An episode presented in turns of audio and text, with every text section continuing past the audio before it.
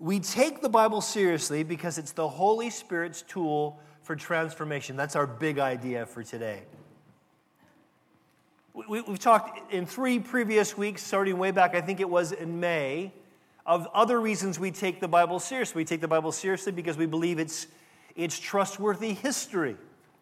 We talked about how we take the Bible seriously because we believe, uh, well, well, actually, because we know that the apostles and Jesus himself took the Bible seriously.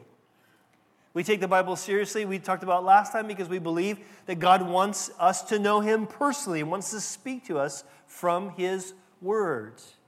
But today we're going to talk about taking the Bible seriously because we believe it is the Holy Spirit's tool to change us. And so I hope that as we talk about this today, as we go over lots of verses, I think I have like 20 verses for you, so don't expect to turn to them all, but write them down and look them up later. They'll be on the screen as well. But I hope as we look at these 20 verses that you indeed do experience some of the Holy Spirit's change even this morning in your life. That you experience what it is that God wants to do. In fact, I, I hope that as we begin this, that you already agree with the first point that when it comes to expecting God to speak to us, we need to expect that God's word is going to have an impact. Isaiah chapter 55. Listen. Isaiah the prophet writes, He says, For as the heavens are higher than the earth, so are my ways higher than your ways, and my thoughts than your thoughts.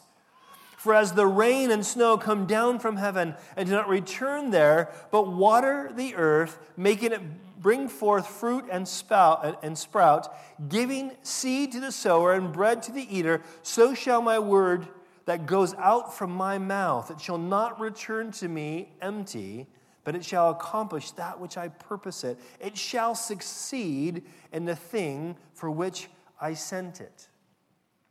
Now, what we see from Genesis, the beginning, the first book of the Bible, all the way through Revelation, the end book of the Bible, is that when God speaks, reality changes. This is how the Bible starts. This is the creation account of Scripture. Don't get so hung up right now on how many days it took or how long it took. Don't get so hung up on that right now. Right now, just think about this. The way the Scripture communicates about how God created the universe was He spoke it into existence. That God said, Let there be light, and there was light. God spoke it into existence. When God speaks, reality changes. And, he, and here's the good news we don't have to fully understand even what God says for it to begin to change us. In the, in, in the book of Hebrews, Hebrews chapter 11, the great Hall of Faith chapter, this is how it begins. It says, by faith, we understand that the universe was created by the Word of God, so that what, was, what is seen was not made out of things that are visible. In other words, do we have our head around how that works? No, not exactly. But we can believe that God says, listen, I speak it, and it happens. That God speaks things into existence. Now, let me just say something really clear in case some of you are a little bit nervous, depending on your church background. Is he one of these guys that says, now we can speak it and it happens? No, I don't believe that. When we speak, it doesn't change reality, but when God speaks, it does, which is why we need to know what God says. Another verse for you Jeremiah chapter 29, 23, verse 29. So God's word accomplishes what it purposes, but also listen, God's word burns clean and it breaks through. Listen the way the, uh, the uh, prophet Jeremiah speaks of God's word. Him, he's speaking in, in, in, in God's stead. He says, Is not my word like fire, declares the Lord, and like a hammer that breaks the rock in pieces? Now, in the context of Jeremiah chapter 23, he's, he's contrasting the false prophets. That's what Jeremiah is doing. He's saying when God speaks, it's different than false prophets. See, the false prophets, they kind of speak and they kind of go, well, it might be like this or it might be like this, but when God speaks, it's authoritative. In fact, when God speaks, listen, his word does what a fire does it gives light to a dark place, it comforts those who are cold. But also, listen, it cauterizes a wound. You guys know what I mean by that? Like you get something hot out of the fire, if you have no other way to purify it, you stick that thing in the wound and it actually purifies the wound. It cleanses it, cauterizes it. Not, not a comfortable thing, but a helpful thing. And notice also, listen, it destroys those who abuse it. You play with fire, you get burned, don't you? God's word is like a fire, it has this kind of effect. Now, as we talk about this, already just a few minutes in, you might be thinking, yeah, but, yeah, but, yeah, but. You might be one of those who's like me, my personality, you're a cynic. You don't, you're not quick to believe. Well, this is why I like the other part of this verse. He says it's like a hammer that breaks rock. You ever try to break a rock with a hammer? I did a little bit of this. Big, I used to do landscape construction, and sometimes we'd have to break up big rocks to get them to move. And you get the sledgehammer and you hit wham on a rock. And man, your hands hurt. You have to squeeze as tight as you can. You hit it again, wham! And eventually, that hammer that might be this big breaks the rock, no matter how big it is. And here's why this is important. Even if right now you hearing this are a bit doubtful, a bit cynical, God's word can still break your hard heart. See, God's word burns clean and it breaks through. Here's another verse, another set of verses. You guys might know these if you've been around church for a while. Romans chapter 10, verses 14 to 17. God's word exposes hearts and provokes faith. Listen to this. Paul here writing to, to sort of answering the question that the Romans were asking okay, if Jesus is the Jewish Messiah, then how come more Jews didn't believe in him? The Roman, the church in Rome was mostly Gentile, non Jewish. Here's what he says listen. He says, How then will they call on him and whom they have not believed? And how are they to believe in him whom they have not heard? And how are they to hear without someone preaching? And how are they to preach unless they are sent? As it is written here, he quotes Isaiah 52 How beautiful are the feet of those who preach the good news. But he says, But they have not all obeyed the gospel. For Isaiah says, now he quotes Isaiah 53 Lord, who has believed what, we've, what, uh, what he has heard from us? So the conclusion is faith comes from hearing, and hearing from the Word of God. Now, what does he mean by this? What, what he's doing here is Paul's trying to encourage the readers in Rome. He's trying to say, listen, I know that most of the Jews have rejected Jesus as their, their Messiah, as God's chosen king. But guess what? Listen, God's Word, you keep bringing it out because God's Word both provokes faith and exposes hearts. Do you guys remember the first parable that Jesus told? The parable of the sower. It's actually probably better uh, called the parable of the soils. And you remember the story? He, he talks about how the sower goes out to sow, and he, and he sows seed, and some falls on hard ground, and the birds come by and they snatch it. Some falls on, on uh, you know, rocky soil, and it springs it for a while, and the sun comes and it dies. And some comes on on soil that's full of weeds and it grows up a bit but gets choked out by the weeds. Other seed falls on good soil and it bears fruit. Do you guys remember that parable? Well, when he tells that parable, his disciples, those closest to him, didn't understand what he was talking about. And so he, they go to him and say, Jesus, we didn't understand what you're talking about. Can you explain it to us? And Jesus does. And here's what he says listen. He, he says uh, in, in Matthew chapter, in Mark chapter 4, he says, Do you not understand this parable? How then will you understand all the parable? The sower sows the word. In other words, here's what he's saying. The, what's being sown in this parable is the Word of God. And what the Word of God does is expose the soil that it lands on. How we respond to what God says exposes the state of our hearts. Did you do you understand this? Does, does that make you think? Because here's the reality listen. The Bible says, I've got these verses backwards, forgive me. In Hebrews chapter, uh, chapter 4, here's what the scripture says about the Word of God. It says, For the Word of God is living and active, sharper than any two edged sword, piercing to the division of the soul and the spirit, of the joints and the marrow, discerning the thoughts and the intentions of the heart. You see, what God's word does is it pierces right to the very center of our beings and shows us who we really are. And God does this not to leave us in a place of condemnation or guilt, but He dares to show us who we really are, how dark our hearts can actually be. He shines His light that deep in our hearts. You know why? So that our faith would be in Him. He both exposes our hearts and provokes our faith at the same time through His Word. Listen, this is why we can expect God's Word to have an impact. This is why we put God's Word on display every Sunday.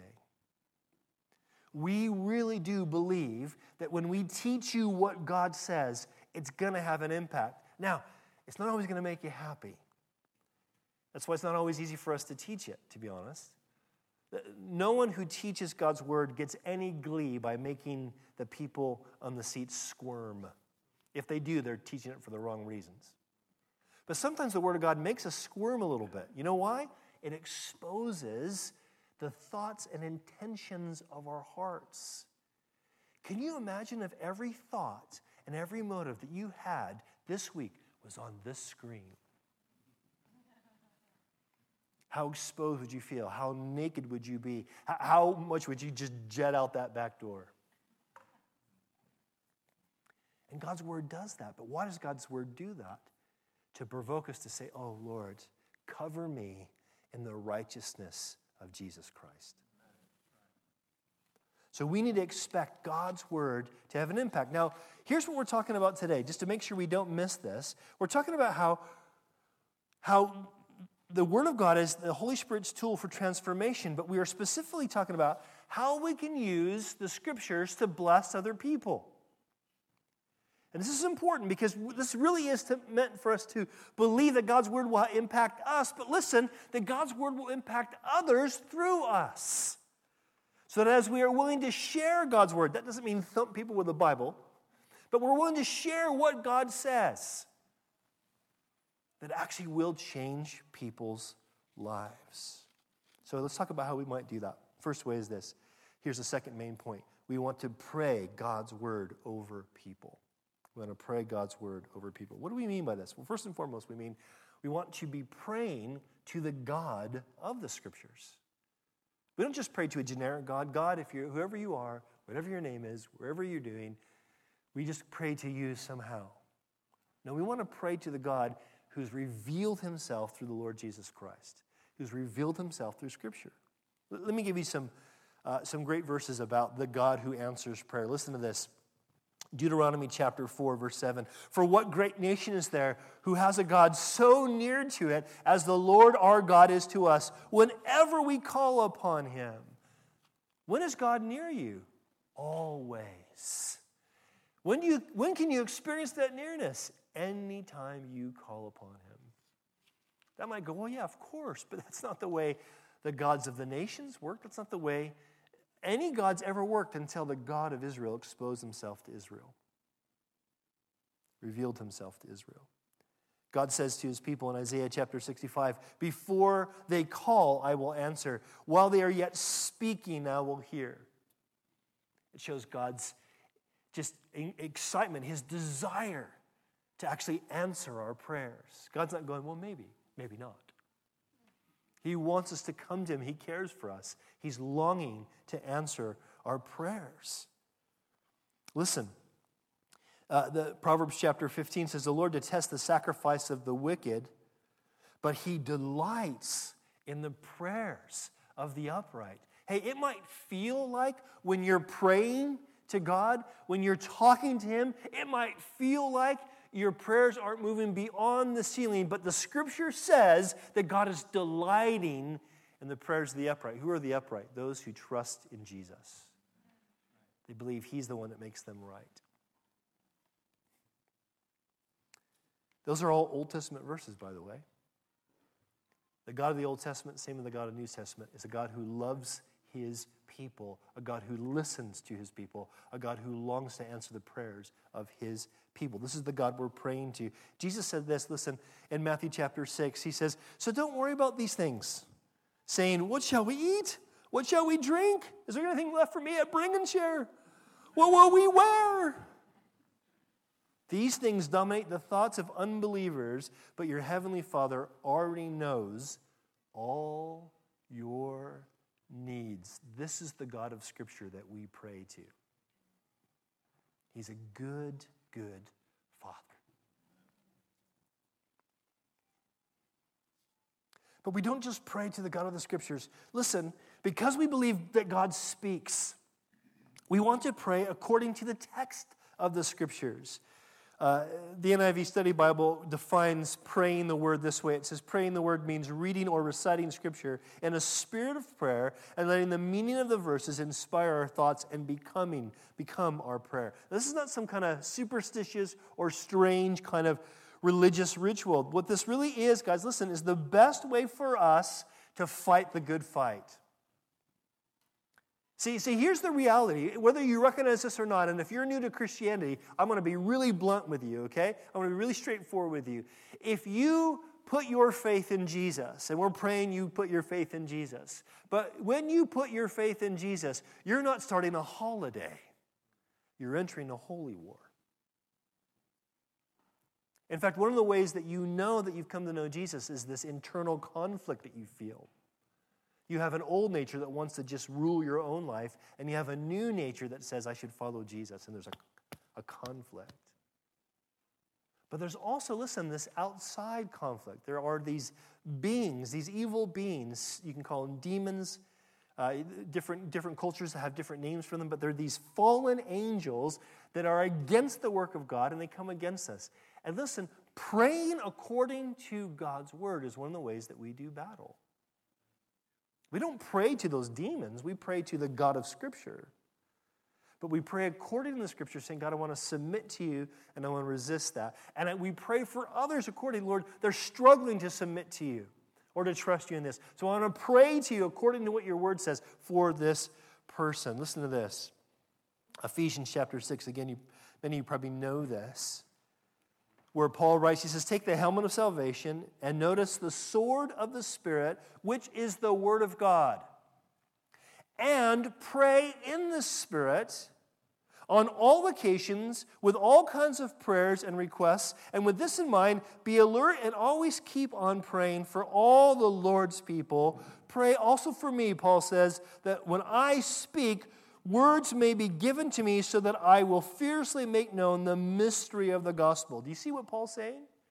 Paul's saying, in the spiritual battle, between in the heavenlies between good and evil in the spiritual battle those that are trying to war against us those who are trying to pull us away from jesus in this conflict that we feel internally between our flesh and the spirit when we pray according to what god says that's when victory happens and when we pray for each other this way that's when God uses us to help people be set free. Listen, we want to pray according to the scripture. Again, this is not us changing reality, only God can do that. But this is us saying, God, we want what you say you want for us. We want what to apply what you've done for us. We want to expect what you tell us to expect. And I love the fact that Paul says, Make sure you pray for me because I want to speak with boldness. I want to speak what God wants me to speak.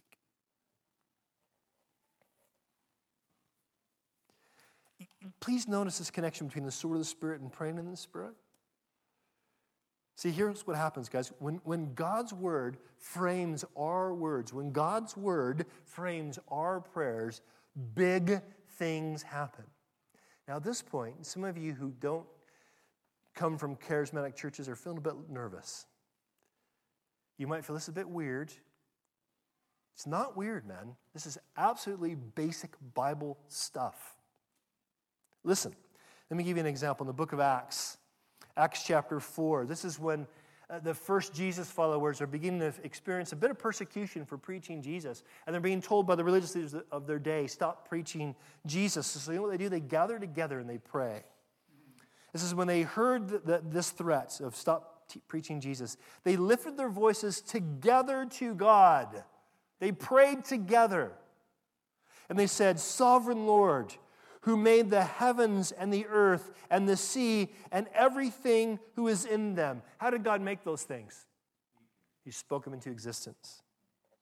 Who through the mouth of our father David, your servant, said by the Holy Spirit, now notice it's probably underlined, should be underlined on the screen. All these things that are being said now, he, they're quoting when they're praying Psalm 2. They're actually quoting back to God the very words of God. Listen, who did the Gentiles, or why did the Gentiles rage? It says, and the people plot in vain. The kings of the earth set themselves, and the rulers that were gathered together against the Lord and against his anointed. That would be looking forward to Jesus the King. And, and, they prayed specifically, God, give us boldness. And it says, and when they prayed, the place in which they were gathered together was shaken. Go ahead, do it, Lord. Okay, maybe not. And they were all filled with the Holy Spirit and continued to speak the word of God with boldness. Don't speak the word of God. Don't tell people about Jesus. Jesus, what do you want us to do about this? Father, what do you want us to do about this? Because this is a serious threat. But you, Lord, you made heavens and earth by your word. And Lord, you you, we know what to expect. We know from Psalm 2 to expect that the, the, the, nations are always going to be about, the, those who don't know you are going to be against your chosen king. We know to expect that kind of resistance. And so, Lord, we just pray, give us boldness. Help us to have a confidence in you to share in love the truth of who you are. And what happens? God literally shakes the house shakes the house. During the Welsh revival, they experienced this. That, that as they were seeking the Lord and praying for repentance among all their villages, sometimes God would literally shake their houses, like literally. Now, here's the thing I don't know if God's ever going to shake a house that I'm in. Well, I was in California, so I had, we, we, I experienced that lots, but it wasn't necessarily from God. But here's what I'll tell you here's what I am absolutely sure of when we come together and we pray according to Scripture, we pray to the God of Scripture, according to Scripture, one of the things that Scripture says that God wants for us, God will shake things up. He will give us what we need to be changed. I have to say, I'm so thankful for those faithful few that are here every Sunday morning from 10 to 10:30 to pray in that room. It's been in that room recently, but now it's down that room to pray for the service. And I have to say, I wonder if there were more of us in there, if we would experience more of what God wants to do. Not because God doesn't use a small number of praying people. Hey, six people praying together, God can do radical things. 12 people, God can do radical things. 20 people, God can do radical things. But we'll see when we get in the book of Acts that when God wants to, to, to have the church spread throughout the world, the first thing he says is wait and pray. We pray God's word over people. But also, this means that we pray the prayers of the scripture. Now, if you heard the one of the, I think it was the last, uh, the last teaching in this series, we talked about um, the voice of God, hearing the voice of God. We talked about praying, personalizing the, the teachings of Scripture. And so this is the same thing, but let's do this corporately. How we could actually, we literally pray the prayers of Scripture over each other here, here's what I mean. Okay, here's the example from 1 Thessalonians 3. Uh, a brother and I were met together this earlier this week, and we were talking about his situation, and we were praying. And we said, let's just read through 1 Thessalonians 3. It actually just happened to be the chapter that was assigned for our, our servant church Bible reading plan. So we read through that, and we said, let's just, let's just make this our prayer. So, so here's what, what Paul prays for the Thessalonians. He says, Now may God, our Father, our God and Father Himself and our Lord Jesus direct our way to you. Paul says, I want to be there visiting you in person as soon as I possibly can. In other words, how can we pray this over each other? Father, help us to be intentional about spending time together. In other words, help us, Lord, to, more than, to do more than say, it'd be nice to get together sometime, but to put it in the diary and say, let's get together and, and fellowship in Jesus' name. He prays, notice, and may the Lord make you increase and abound in love for one another and for all, so as we do for you.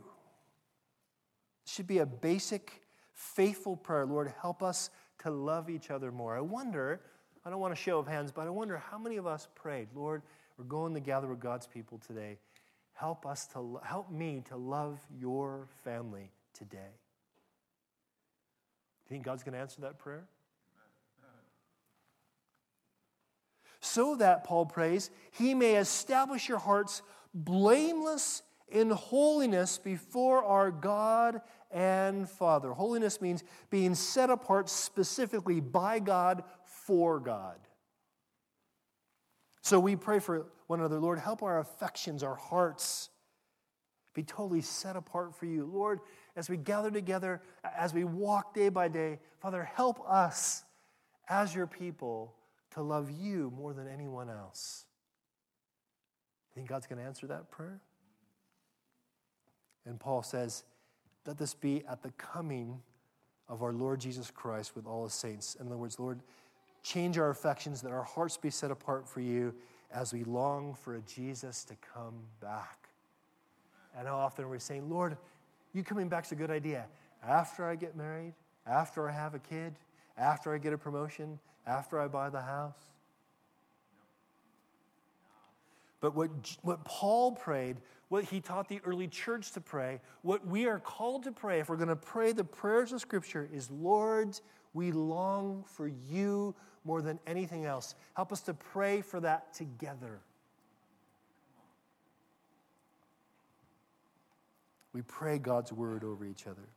You know what this means? It means that we're personalizing the prayers of Scripture, but also, listen, it means that we recognize that we're singing prayers. When we sing songs that are true, and we try to really make sure we pick songs that are truth of Scripture, we, we sang songs, Psalm 62 together, didn't we, today?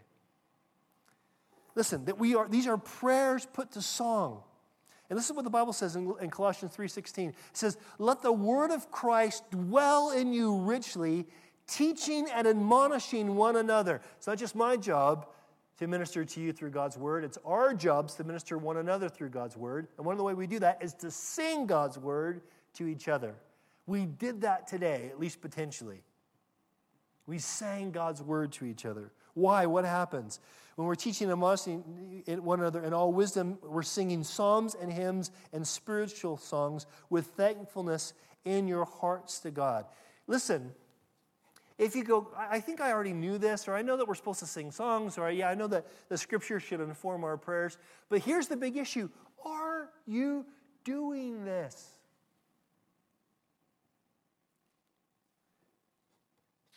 Listen, if we really believe it's God's word is the Holy Spirit's tool for transforming us corporately, then it's got to lead to us praying according to God's word. Listen, here's what scripture says. What a promise. In 1 John chapter 5, it says, And this is the confidence that we have toward him, toward God. That if we ask anything according to his will, he hears us. The word for hears there is a great word. It's a word that's like a picture of a father kind of stooping down to hear his toddler tell him a secret. It's a beautiful picture. What was that? Daddy, I like, oh, well, tell me, tell me, what do you want? What would you like?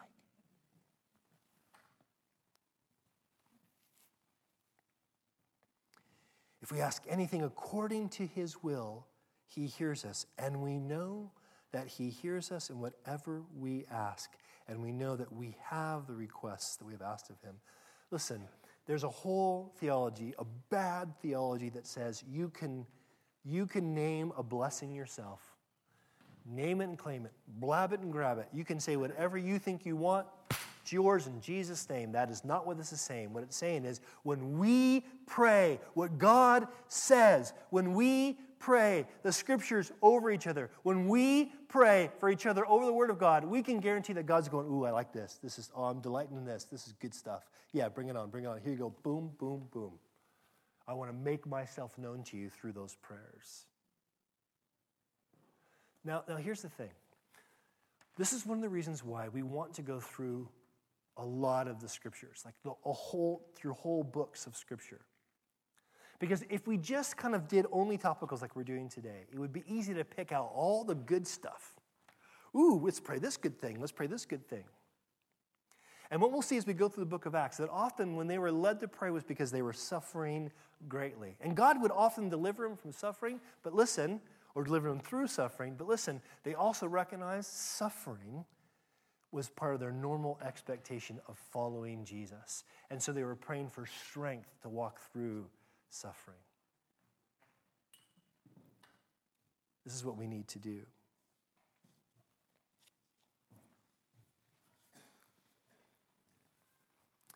Now, this brings us to the last and, and, probably the most important and most challenging point of today. If we believe that the Word of God is the Holy Spirit's tool for transformation, we need to obey God's Word in faith. We need to actually do what God says. Luke chapter 6, this is Jesus' words. And, and from this, we're going to see that we need to see obedience as non negotiable. Listen, Jesus says, Why do you call me Lord, Lord, and do not do what I tell you? Everyone who comes to me and hears my words and does them, I will show you what he is like. He is like a man building a house who dug deep and laid the foundation on the rock. And when a flood arose and the stream broke against the house, it could not shake it because it had been well built. But the one who hears and does not do them is like a man who built his house on the ground without a foundation. When the stream broke against it, it immediately it fell, and the ruin of that house was great. Those are the words of Jesus. Jesus is so clear here, guys. We cannot water this down or mince words about this. He's so clear. Listen, if we call him Lord, we don't make him Lord. He is Lord. But if we call him Lord, then we should do what he says. It's very simple. Not easy, but it's very simple. See, here's the reality hearing God's word will not benefit us unless we're willing to do it. It'll expose us, but it won't benefit us unless we're willing to do it. So when God's word exposes us, we see the thoughts and intents of our heart, and we go, oh man, I'm not where I'm supposed to be. Oh, this is not good. This is not good. We should also be hearing the Holy Spirit speak to us, say, This is why Christ died. This is why your faith needs to be in Jesus. And that should be what you do. You first and foremost want to obey the gospel. I want to believe in Jesus. Oh man, I need him to save me. James says it really plainly. Listen, James says, Therefore, put away all filthiness and rampant wickedness, and receive with meekness the implanted word. Which should be our attitude when we hear God's word. God, I need this which is able to save your souls. But be a doer of the word and not a hearer only, deceiving yourselves. Listen, if you come to servants because you really like the teaching, but you're not willing to put it into practice, you're actually adding deception to yourself. Do you understand? You'd be better off not coming if you're not willing to say, God, I need to grow. And I'm not trying to scare anybody away, and I'm not trying to act like we're better than anybody else, and I'm definitely not trying to act like we always, anybody here always obeys perfectly. I'm trying to say, listen, God wants to speak to us to change us. And if we don't want to be changed, but we like what we hear, something's not right.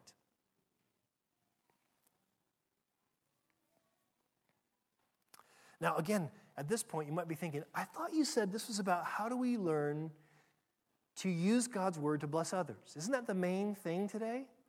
Yes, it is. And this is one of the reasons why I think we don't obey, because we don't get this principle. Look at, look at this. This is 1 John chapter 5. Not only do we need to see obedience as non negotiable, but we need to see obedience as love for God and love for his children. Listen to this 1 John chapter 5. Everyone who believes that Jesus is the Christ has born has been born of God, and everyone who loves the Father loves whoever is born of him. By this we know that we love the children of God, that's those born of the Father, whom we, I'm sorry, when we love God and obey his commandments. For this is the love of God, that we keep his commandments, and his commandments are not burdensome. Now, listen, it's not always easy to obey, okay? It's not always easy to obey, but nothing comes more natural to the child of God than to want to obey. We're going to talk more about that in a minute. It's not easy to obey, but there should be a desire in us if we know God, if we believe that Christ has died for us to make us right with God, and we want to know this God that loves us. If that's there, the most natural thing that should be there is like, God, I want to do what you say. I, I do believe that you know better than me.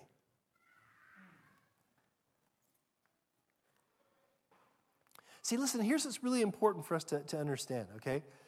Obedience, God calling us to obedience, is not for His benefit. God gains nothing when you obey. God cannot change. He's always been who He's always been. He's always had perfect joy and perfect love. He doesn't need your obedience to save you. That's not necessarily what He's saying, okay? Oh, your obedience doesn't get God anything. It gives you everything. And listen, this is more important. Listen, more important. It benefits the people who see you obey. Nothing is more encouraging than a struggling believer seeing another struggling uh, believer persevering with God. Nothing's more encouraging. This is why my wife Sarah loves to read missionary biographies. Because you read about these people that go through these heinous things and you think, why haven't you quit? Why did you stay in that place? Why did you continue to go through that pain? And it becomes really obvious because they wanted to follow the God they know loves them and the God that loves the people to whom He sent them. Their obedience was not for God. In other words, it wasn't to benefit God. It wasn't even just about benefiting themselves, it was about benefiting the people before whom they were obeying. Do you guys get this? So when we call you to action, when we say, guys, here's an application for you, here's something for you to do, it's not just so that you can have your best life now. It's not so that you can just be benefited now. We're calling you to action so that you can benefit each other because your obedience to God is the way you love other people. This is what God says. Are you guys following me? Now, at this point, how many of you guys have heard this before? Seriously. How many of you guys have struggled to really believe that this is true? Do you sometimes we feel like, okay, yeah, but aren't we saved by grace? Come on.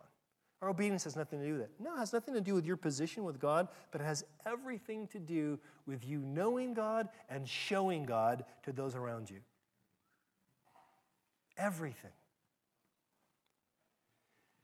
We don't benefit one another with God's word unless we're willing to try to do God's word. Let me say this too before we go on to Philippians chapter 2. Doing God's word includes, and we see this both in Old Testament and New Testament, doing God's word includes confessing to God, God, I haven't done your word. Forgive me. Lord, Lord I, I, messed up again. I need atonement to be made for me. In the Old Testament was here's, here's the sacrifice to cover up. New Testament's like, thank you for Jesus that his sins washed me clean. So, doing God's word includes us acknowledging that we don't always do God's word. Are you guys following me? This brings us to the last bit about obeying God's word in faith. We're almost done.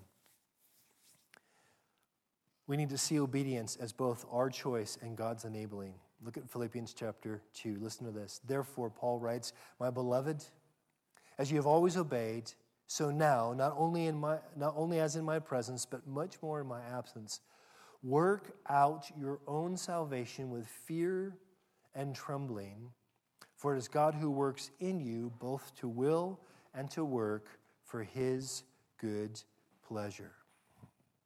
Let's make sure we understand what this is not.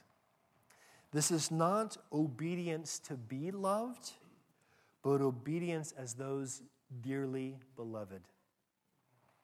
Not obedience to be loved, but obedience of those dearly beloved.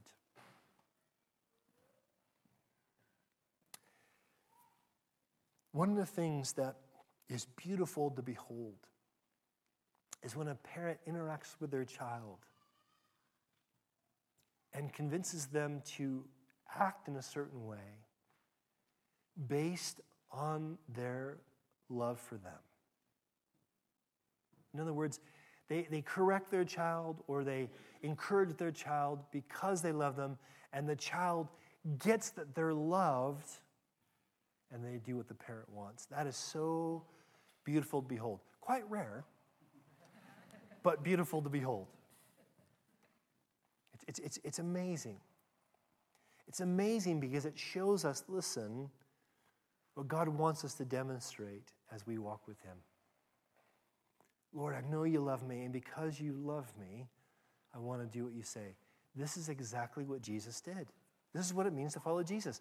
What did Jesus do? He knew who he was. He knew how loved he was by the Father. Therefore, he obeyed by becoming a, human being, by taking on human flesh, by becoming a bondservant, by dying on a cross for us. Why? Because he trusted the love the Father had for him, the love that he experienced from eternity past. Do you understand? Also, listen, it's important to recognize that this is not faith plus obedience equals salvation. It's not that. It's not that equation. It's not faith plus obedience equals salvation. It's not that. It is, listen, salvation plus faith equals obedience. Really important that you don't get that mixed up. Salvation plus faith equals obedience. God, I can't save myself, but I believe you have. And because you have, I want to trust you and follow you.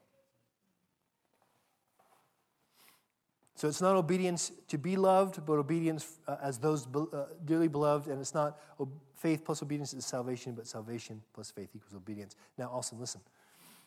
If you want to obey right now, if you're sitting here right now, we're almost done. In fact, actually, the music team can come back up because we're this close to being done. We're going to go to communion in just a minute. But if you are sitting here right now and you're going, I, I want to obey, I, I do believe that, that, the Lord loves me and I, I want to obey. If you want to obey, did you notice what Paul said in just in this text in Philippians? Okay, I'll, I'll read it again. Listen. He says, he says, as you've always obeyed, not only in my presence, but much more in my absence, he says, work out your own salvation with fear and trembling, right? For it is God who works in you. So, so he's saying God's working in you. You're, do you believe that? He's working in you both to will and to work for his good pleasure. Here's what this means. If you want to obey, even if you struggle to obey, if you want to obey, God is already working in you.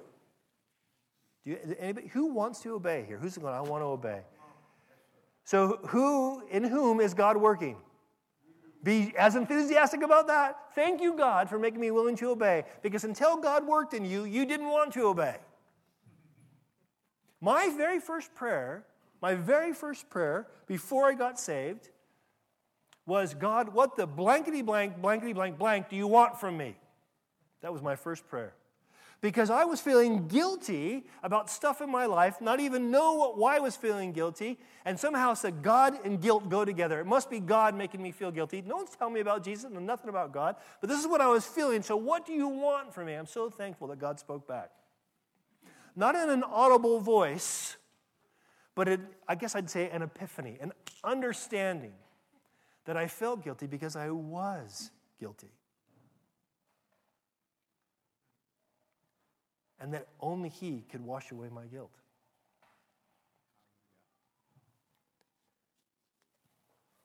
See, here's the deal. If you want to obey, then you can trust God will give you the power to obey. If He's worked in you to want to obey, He will work in you to obey, to power to obey. God, I want to love people. It's just that, ah, who gave you a desire to love people? The God who loves you.